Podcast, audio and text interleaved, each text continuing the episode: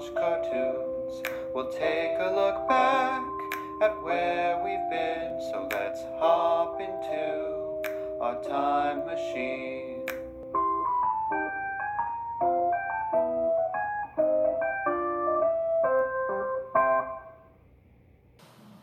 Hello, and welcome to another episode of Cartoon Time Machine. I am Scarlett.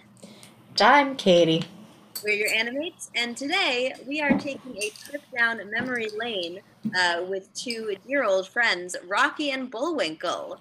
Uh, this is a show that uh, both Katie and I uh, really enjoy, that we uh, we grew up with uh, to different extents. Uh, Katie, I think you watched it when you were younger than, than I did.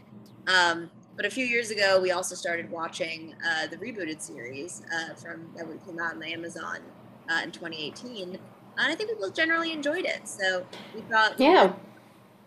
Sorry, we got to watch that in my apartment. I miss it.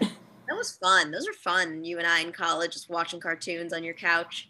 With a random brand T V we have got for the apartment, which is kind of nice, actually. Your T V in college is much better than my T V right now, but that's because I'm cheap and was left up to my own devices and purchased a very cheap T V. Um, that's fair. But yeah, I we, we you know both really uh, you know I think it's it's one of those things that not a lot of people uh, really talk about or uh, necessarily appreciate. So we wanted to, to give it its own little spotlight here uh, as just a, a really charming uh, classic cartoon uh, that I think paved the way for, for a lot of other cartoons that, that would come later. Uh, Katie, do you, do you have a, a... How did you start watching uh, Rocky and Bullwinkle? I think you started watching when you were younger than I was.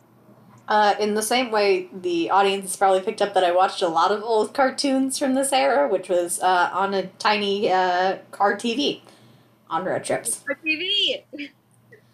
The classic. This is a great I just I made up so much of my life, clearly. So was it just like Schoolhouse Rock and Rocky and Bullwinkle on your little car T V? Yeah, I had less Rocky and Bullwinkle, I think. I feel like we rented it from the library sometimes for road trips because we were that kind of family. Remember renting movies from libraries? That was great. Excuse you, I did that in college. They still do that? Yeah, my whole thesis was really reliant on libraries having old movies from nineteen sixties Czechoslovakia. Right, I do remember I went to, now going to I went to the public library from the really fancy rich town, and they had the box set, and I was like, hell yeah. You fancy. I, I will be borrowing this for months, I hope you know. And they were like, that's fine. No one rents these. And I went, yeah, that makes sense, okay. And then I had them for months. I mean, I, I don't... I had to go to our school library media center and sit in the little cubicle with the D V D player so I could watch them because it was just a pain in my apartment, our D V D player. We didn't have a D V D player for them. I had to bring mine from home, and it didn't even work on our T V. This sounds like... Damn non-Blu-rays. Stressful memories. Are you saying that uh, the memories of me writing my college thesis might be stressful? Yeah, maybe, just a little bit. This is why I didn't do a thesis. Hey, I got picked as a thesis of distinction. It was like me and four other people, so I don't know. Apparently I wrote a good one. Nerd! And now I do a podcast about cartoons on the internet. Look at me now! Yeah, you putting that degree to use! You ended up in the same place as me, a thesisless wonder. Wow. Karma. That's the, the moral of this episode, kids, is don't work hard, and it will land you in exactly the same place as your hardworking peers. You know, one day, we'll if we uh, get enough traction from our uh, listeners, we'll talk about the time you scammed our college. I did scam them pretty hard. I feel like we've mentioned that before. Yeah, scammed. But we'll actually, like, do a whole episode dedicated to it. We'll, like, watch it in live time in the podcast. Yeah, I'm. I'm really. I really want that to be like a recorded thing out on the internet for all the world to know how how well I scammed my university. I'm sure that's not going to come back to bite me in the butt later in life. We didn't scam them technically. We I, produced the product they asked for. We, we did in fact. For some reason, they just trusted us to do it. They they probably shouldn't have trusted us. Um, but like they shouldn't have apparently trusted uh, the two thousand America uh, live action film of Rocky and Bullwinkle. Segue. Look at that segue. That's the kind I'm getting of, better. That's the kind of intelligent segue only a person who wrote a college thesis could come up with. Thank you. I segued back. I did it backwards. So the two thousand eight American film bombed if you didn't get it from that segue. Unlike the original show, which is also titled The Adventures of Rocky and Bullwinkle and Friends. Just so we're here. It was a lot of different titles. It, it didn't we didn't it have like a lot a lot of different like versions. Like wasn't it the Bullwinkle Show at one point? It definitely was, and I think I I had the Bullwinkle Show version at some point. Yeah, I mean the show lasted a long time. Like look, it looks like it went from nineteen fifty-nine to nineteen seventy-three. That's yeah. a long time. Well, the original aired nineteen fifty-nine to nineteen sixty-four. And, was and there were t- this was the blanket show title mm. for home video releases for more than forty years after the original series aired. Jeez. That, and I think this whole title wasn't used in the air. You have Rocky and His Friends from nineteen fifty-nine to nineteen sixty-one. The Bullwinkle Show from nineteen sixty-one to nineteen sixty-four. Stole it. They the, stole the show. The Rocky and Bullwinkle Show, or sometimes The Adventure of Rocky and Bullwinkle when it's in syndication. Wow. So Which also, this this had multiple fractured shows come off of it, because you also have, um, I think Dudley Do-Right gets his own show, and Mister Peabody and Sherman get their own show, and also a movie in, like, twenty fourteen, yeah. twenty sixteen. Uh, before we go much further, I think we should probably explain to the audience uh, what Rocky and Bullwinkle is. Uh, oh, yeah. As as I said before, it is not perhaps the most popular of shows. Uh, I mentioned it actually earlier this week uh, to someone, and they kind of gave me a blank look. Yeah, that's uh, right. Rated by T V Guide as the sixth greatest television cartoon of all time. Really good. Re- rewatching for this podcast uh, kind of reminded me of what a shame it is that I think it's sort of one of those things that is somewhat lost to the ages or is only really talked about if, you know, for people who are, are fairly big cartoon fans. Uh, and even I think among, you know, people who are, you know, big cartoon fans, it, it falls by the wayside. Um, and I think some of that is just that the animation, like, looks so bad. Um, it, it's very cheap. It's if if possible, it looks cheaper even than Hanna-Barbera cartoons of the day. Uh, you know, there's really no backgrounds for the most part, or if it is, it's like kind of just one solid color. The characters themselves barely move. Uh, it doesn't have the same uh, fast comic pace something like Looney Tunes had. Uh, really, what struck me was how adult it was. Um, so again, just a, a, brief, a brief summary. Uh, two main characters are Bullwinkle the Moose and Rocky the Flying Squirrel. Uh, it's a very loose premise. These are just two characters who go off and have shenanigans together uh, in their in, in their town of, what is it called? Uh, Fro- Frostbite Frostbite Forest? Is that what their town is? Frostbite Falls. Falls. Falls Frostbite Falls. Um, yeah, Frostbite Falls. It's just like it's a little sleepy town. There's like, you know, they get into shenanigans. Uh, Rocky is kind of the intelligent, adventurous type.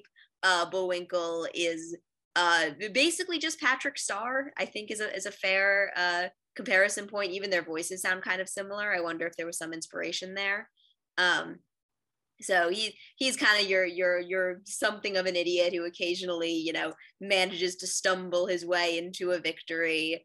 Um, usually Rocky is helping him get out of trouble, but they're just two two best friends getting into shenanigans. Uh, the main villains of the series uh, are Boris and Natasha, who are two Russian spies agents. This was big Cold War time. Uh, their their their uh, their boss is is named Fearless Leader, and he is another scary Russian dude who is sending them on missions, usually to somehow inconvenience or take down Rocky and Bullwinkle. Um, so it, it's a very loose premise. Uh, that that in, in and of itself. Uh, the original series was also, uh, as Katie alluded to before, uh, something of a variety series. Uh, I think obviously the, the most clear comparison later would be to Animaniacs.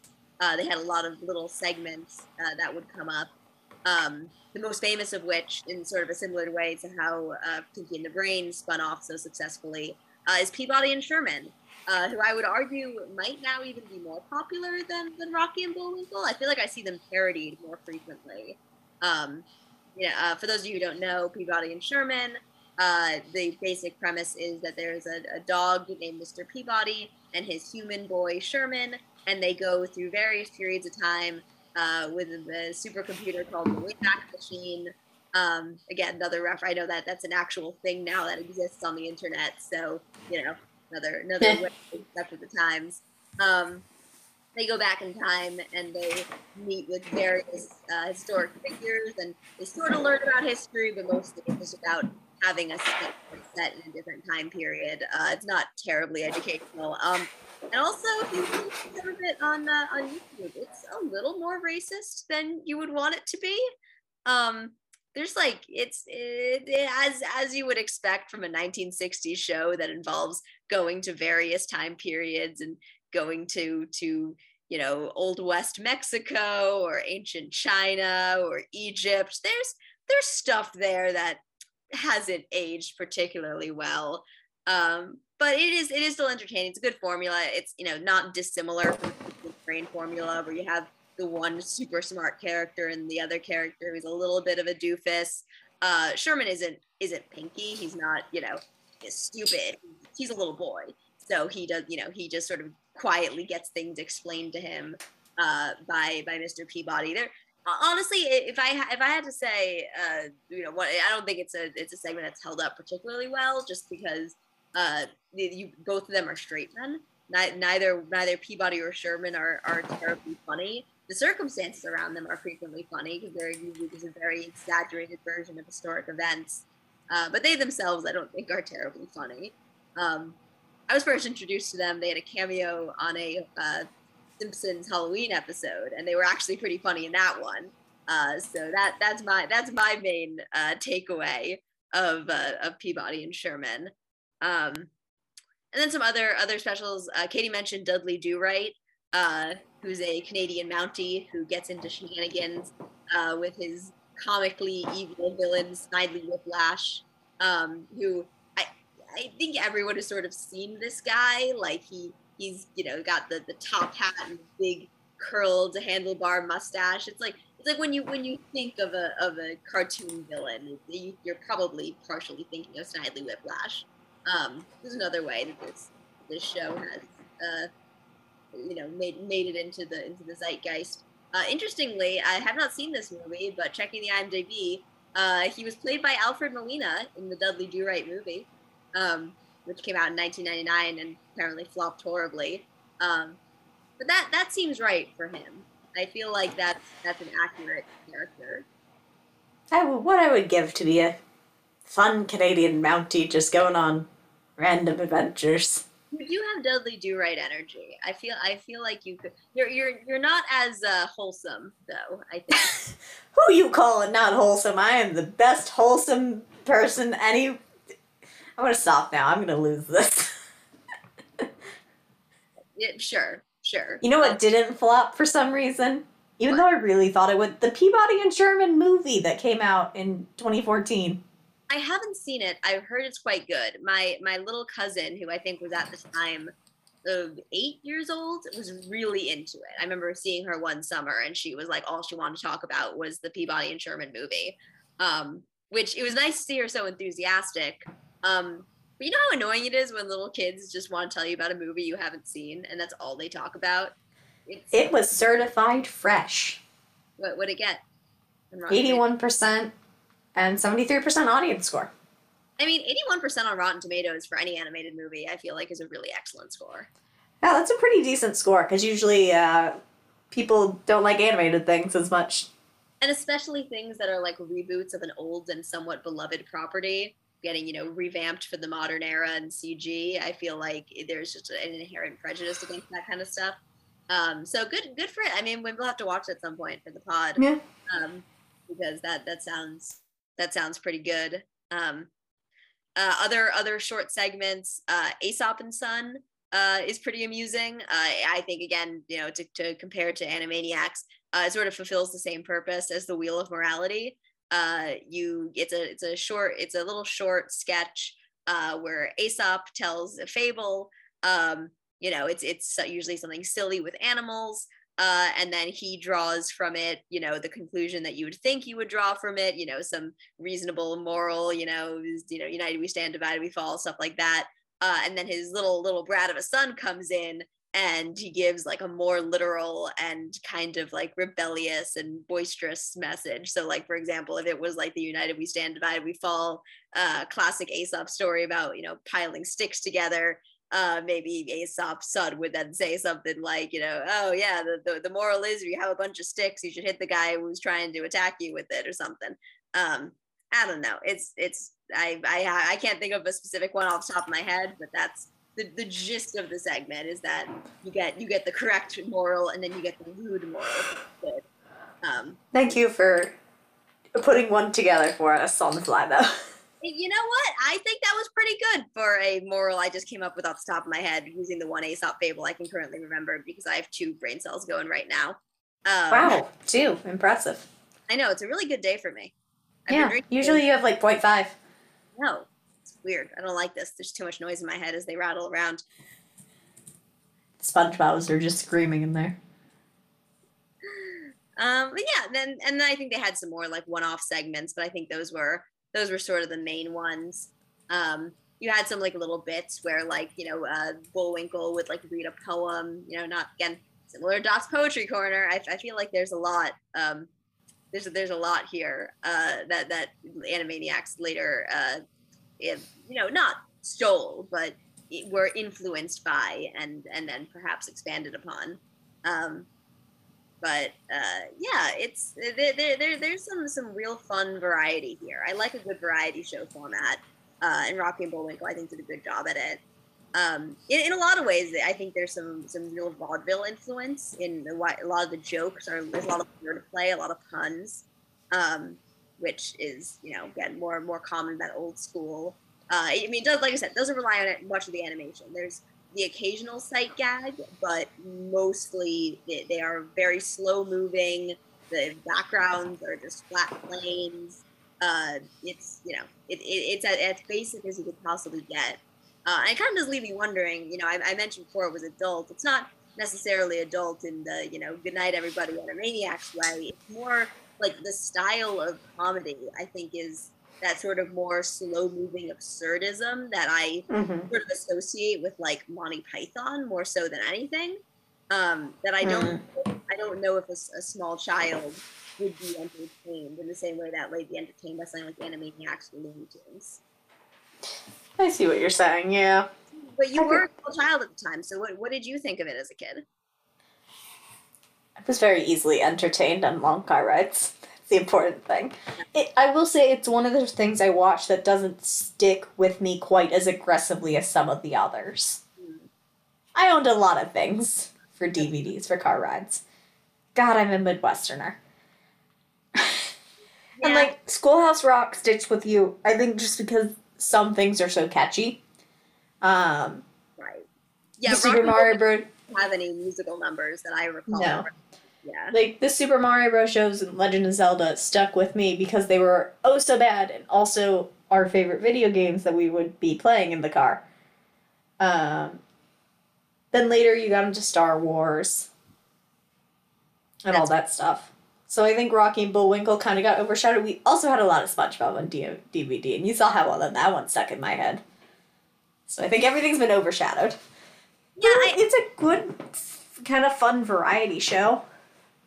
Yeah, I think, you know, it's a good subtle watch. I think if, you know, it, yeah, it's going to tend to be overshadowed by all those other things that you mentioned. And, you know, perhaps it doesn't super hold up um, in terms of like, the speed and the the wit that we necessarily expect uh, from modern animation. Uh, but there's like, there's like a kind of a fun laid backness to it. You know, you kind of get the sense these two characters, you know, they're kind of living in their own world and we're just sort of peering in on them. They're not putting on a show for us. They were like the Animaniacs kind of always feel like they're putting on a show. Uh, it's it's it's almost relaxing, honestly, to watch, uh, which is pretty fun. Um, are you Rocky or are you Bullwinkle? You mean in, in our relationship? I'm asking who you think you are. Yes, I think I am. Um, I don't know. I kind of, I kind of identify with how like constantly high strung Rocky is. Like that's fair. If the audience could see us now, how we're sitting as we record this podcast, I think they would agree. Sitting, I'm standing. Yeah, you're standing, and I'm lounging in my chair. You, feet up. Honestly, I feel like there isn't a great comparison point with the two of us with Rocky and Bullwinkle, because neither of us is Bullwinkle. Like no. You, I think you and I both share some Rocky qualities. Um, yeah. As befits our Rocky relationship. Uh, oh, that was bad. Ooh. One, two brain cells, Katie. Two. One, two. Count them. That was a joke for one brain cell. Oh, no. The one brain cell must have died.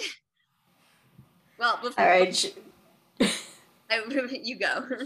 Should we talk about the reboot before we get even further off the track of this podcast? Yes. Uh, let's quickly first talk about the uh, the two thousand uh, live oh, yeah, yeah. slash C G animated movie, which was by all accounts a horror show. Haven't seen it. Seen some clips. Uh, as bad as the animation was in the nineteen sixties, uh, early two thousand C G done fairly cheap uh, in a kind of a weird cash grab movie. Uh, is worse. They're all very weird and bulgy and smooth. Uh, it's not a good look on them. Um, however, uh, Robert De Niro uh, is in it, so that's a thing. I'm sorry. I have read the first paragraph, the first paragraph of this movie's plot summary on Wikipedia, and I have to submit everyone to this. Okay, go for it. And... Rocky and Bull, Rocky the Squirrel and Bullwinkle J. Moose live a melancholic life thirty-six years after their television series was cancelled. Their animated home, Frostbite Falls, is deforested. Rocky can no longer fly, and their show's unseen narrator lives with his mother. Meanwhile, their archenemies, Fearless Leader, Boris, Badanov, and Natasha Fatale, have lost, have all lost power in... Pl- Potsylvania, there we go, following the end of the Cold War.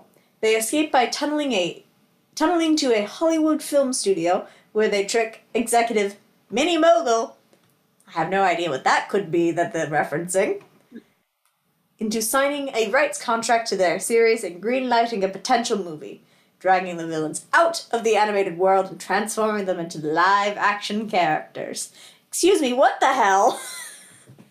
Okay, I'm a little frustrated that apparently they somehow managed to really screw up this movie, because I love how uh, meta and self-referential that opening is. I mean, it sounds bonkers as hell, but like, I kind of want to see where they're going with it.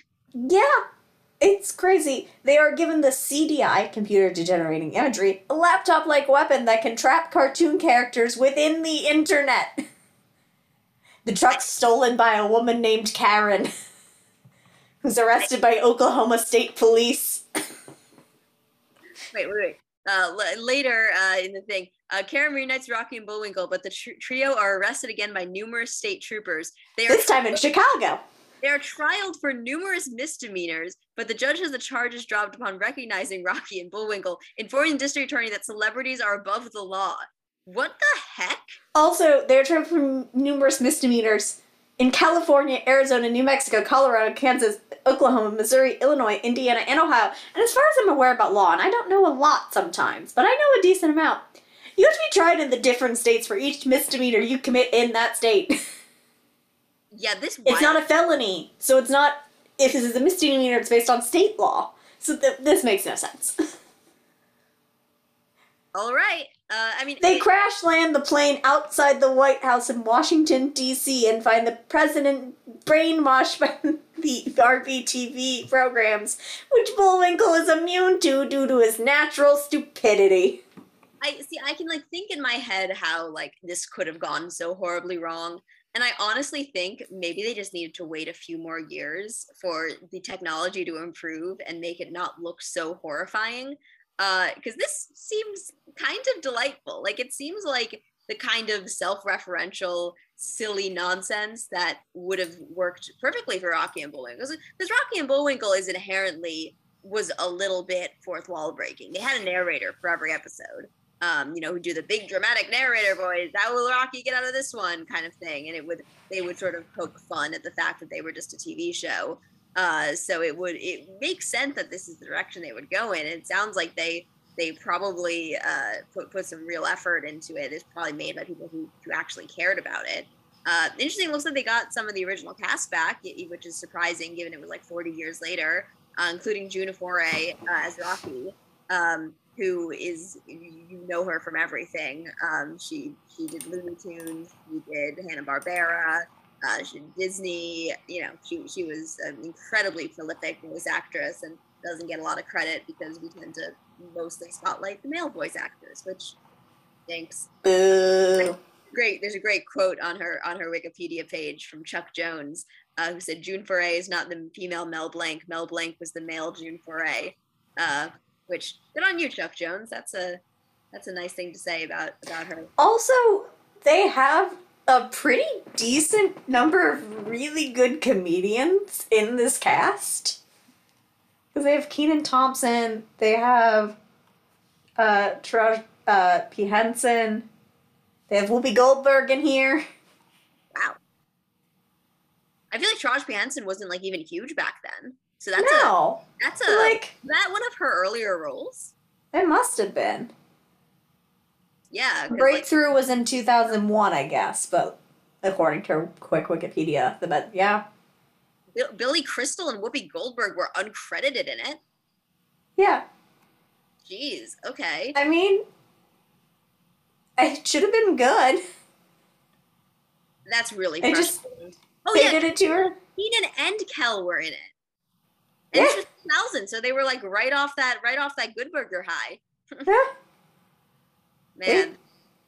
They, they, yeah, they had a cast. I, I I mentioned Robert De Niro, who's Fearless Leader, but I don't know if I mentioned Jason Alexander as Boris and Renee Russo as Natasha. Um, both two actors who were in the year two thousand, very much at the top of their prime. Like... Yeah. What the heck? This film had a budget of seventy-six million dollars. Dude, adjusted for inflation, that's incredible. That's that's, that's a wild amount of money. That's more than Hotel Transylvania four. Hotel Transylvania four has got seventy-five, I know, because I just looked it up, because it's coming out next week. Um, but and that's twenty years, twenty-two years later. Uh, seventy-six is crazy for animation, especially then. Yeah, that's really, we might have to watch this, Katie, because I think, I think we do. We're both, I mean, I've seen like a few clips on YouTube. It looked pretty bad. Um, but I, I think I need to like give it more of a shot than just like looking at it briefly. Like I, this seems like it might actually have been kind of fun. It um, grossed only thirty-five million out of that budget. Which is, I mean, I, I assume it's because the trailer probably looked bad. Because, like, that was kind of, I was, like, turned off by the way it looked.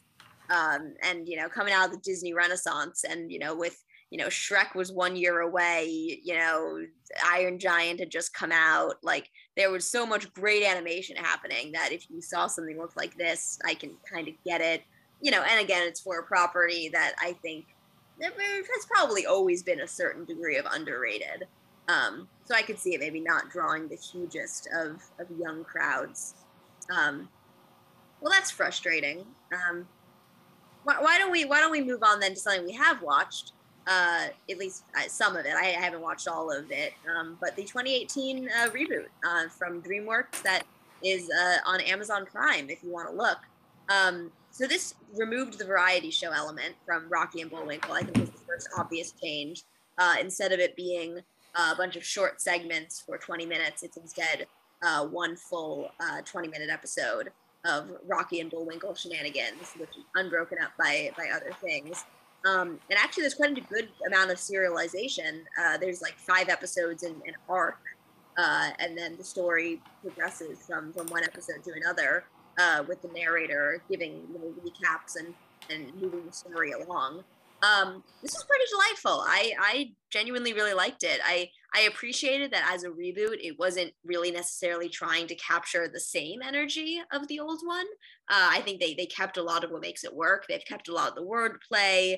Uh, they've kept a lot of the more absurdist humor. Um, but they do, the animation is much better. Uh, it's much faster moving. It's still not, you know, Looney Tunes based because that just wouldn't be true to who these characters are. Um, but there's definitely, they have to go to more locations, they do more things, they have more shenanigans. This the scale and the scope is definitely uh, increased, and the stakes are higher. Uh, it just makes for a very fun little adventure show. Um, I, I enjoyed it. It's not anything groundbreaking, but it was cute and fun. What it was enjoy. Yeah, it was enjoyable. The animation was pretty nice in terms of the stylization for it. It was a solid voice acting cast.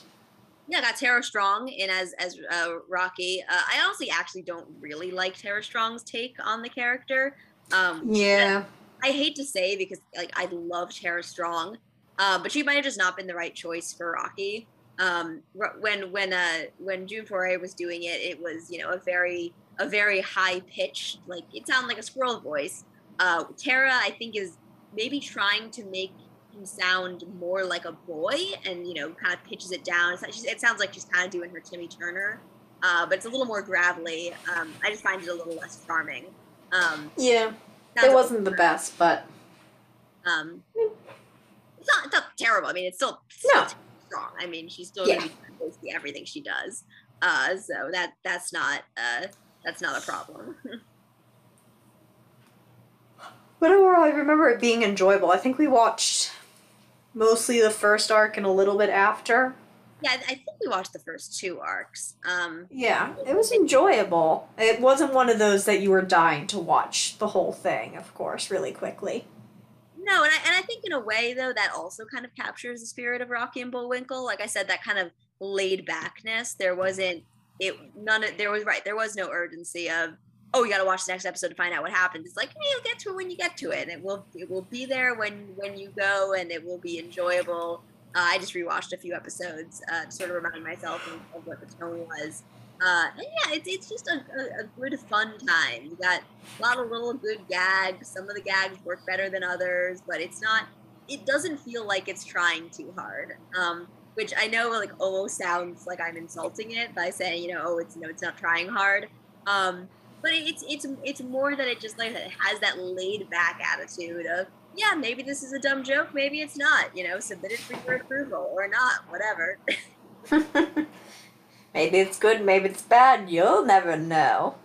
You'll, you'll never know, because we don't care, because they weren't there. There's no like really like big pause, like, did you get that, audience? Are you gonna laugh? Like, there's no, because there's really no big laughs. It's a lot of little laughs, which yeah. Again, refreshing. It's kind of refreshing. This is not a some some I, I will say sometimes watching Animaniacs, uh, it's tiring. It's you know it's it whenever we there's a new season that comes out and, and we binge it, uh, it's a pretty exhausting binge because there's just a lot happening at once.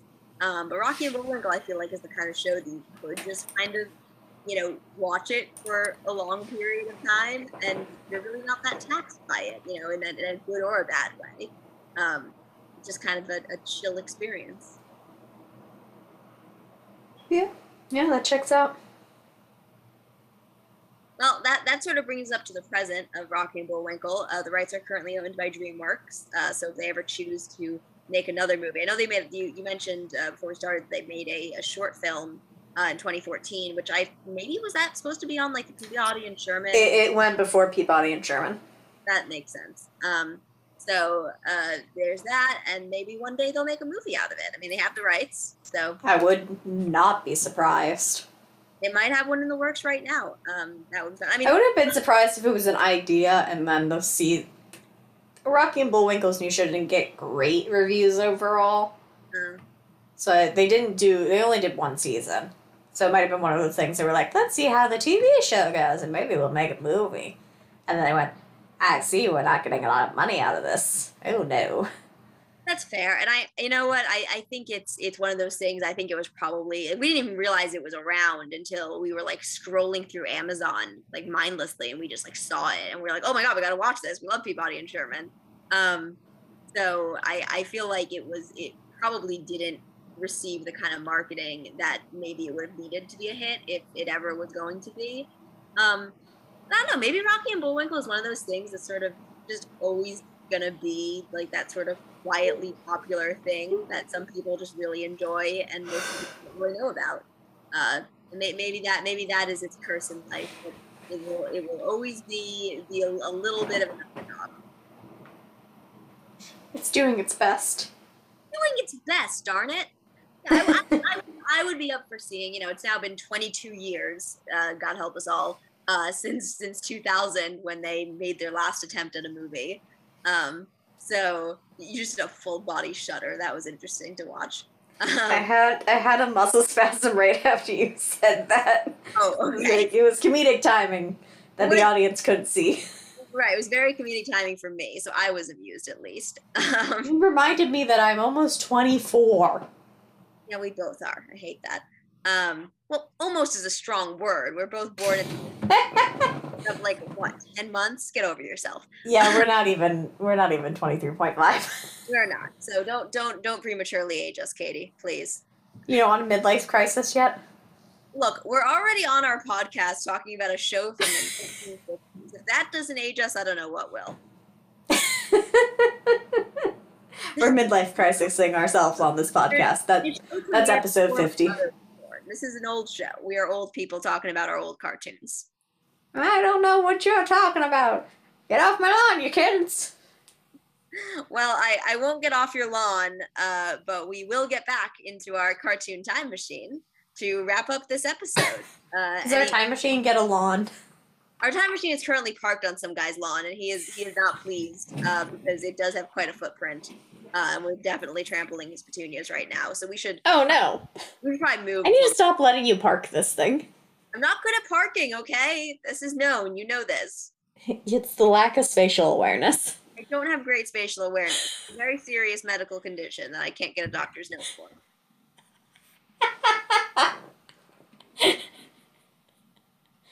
All right. Well, we're, we'll we'll call we'll call it then, unless we have any, anything else to add to the conversation. Nope. Let's just get in the time machine. Let's wrap it up. All we right. gotta go. We we are gonna we're gonna pop back into our cartoon time machine. Thank you so much for listening. Uh, we are your Ani-Mates. I am Scarlett, and I'm Katie, and we will see you next time.